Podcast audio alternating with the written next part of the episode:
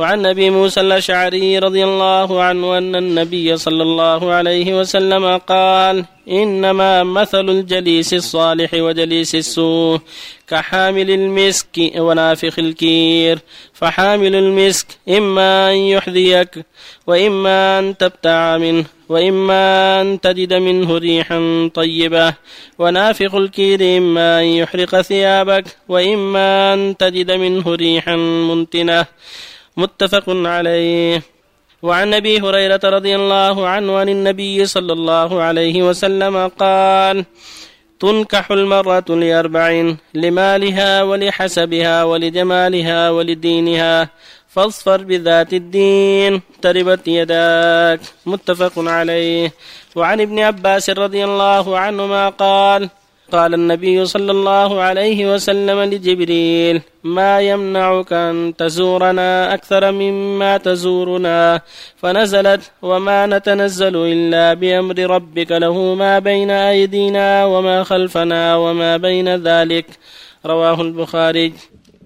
بسم الله الرحمن الرحيم. الحمد لله وصلى الله وسلم على رسول الله وعلى آله وأصحابه ومن اهتدى به. أما بعد فهذه الأحاديث الثلاثة كالتي قبلها في شرعية زيارة الإخوان بالله ومجالسة الصالحين والأخيار لما في ذلك من الخير العظيم والبعد عن مجالسة الأشرار لأن مجالسة الأخيار تزيدك خيرا وتنفعك في الدنيا والآخرة وضدهم بضد ذلك.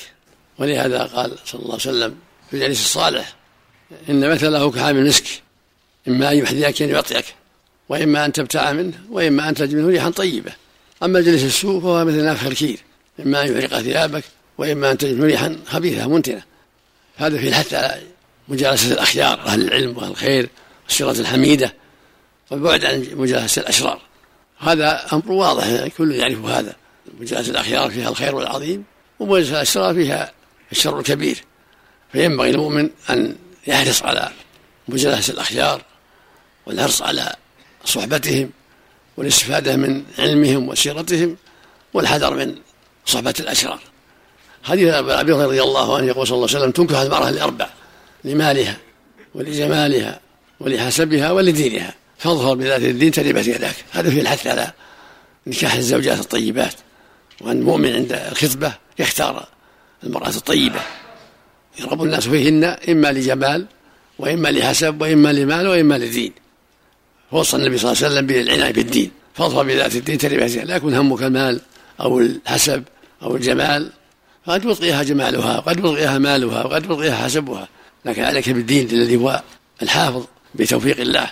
فإذا اجتمع مع الدين حسب أو مال أو جمال هذا خير إلى خير. وهكذا قصة جبريل يقول الرسول صلى الله عليه وسلم ألا تزورنا أكثر مما تزورنا في على زيارة الأخيار واستزارتهم.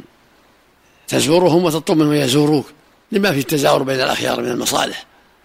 ولهذا قال النبي جبرائيل ألا تزورنا أكثر مما تأزرون فأنزل الله قوله جل وعلا وما نزل إلا بأمر ربك له ما بين أيدينا وما خلفنا وما بين ذلك.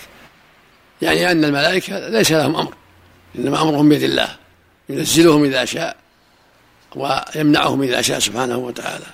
ولهذا قال جل وعلا لا يسبقونه بقول وهم بأمره يعملون.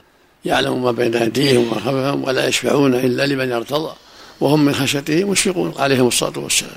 والمقصود من هذا الترغيب في زيارة الأخيار واستزارة الأخيار من أهل العلم والفضل والسيرة الحميدة. وفق الله جميعا. صلاة الحاجة. هل ورد فيها شيء؟ يعني واحد ضاع منه حاجة ولا شيء؟ ورد في صلاة الاستخارة صلاة الإخارة وصلاة التوبة.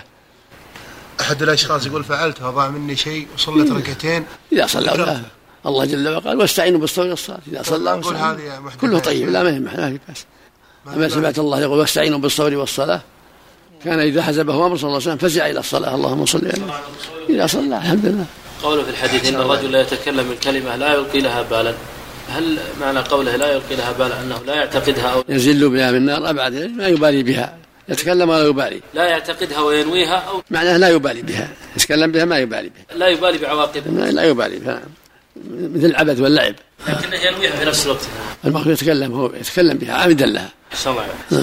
بعض العوام يقول يعني أنها مثلا إذا بغت تتزوج ينظر إلى أمها.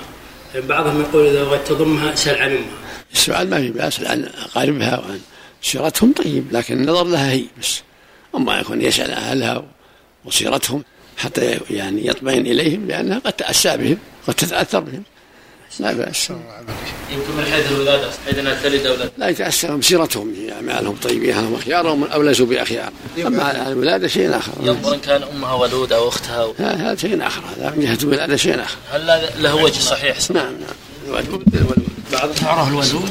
الولود بيكون قد ولدته بيكون والدتها وخالاتها نعم. وأخواتها.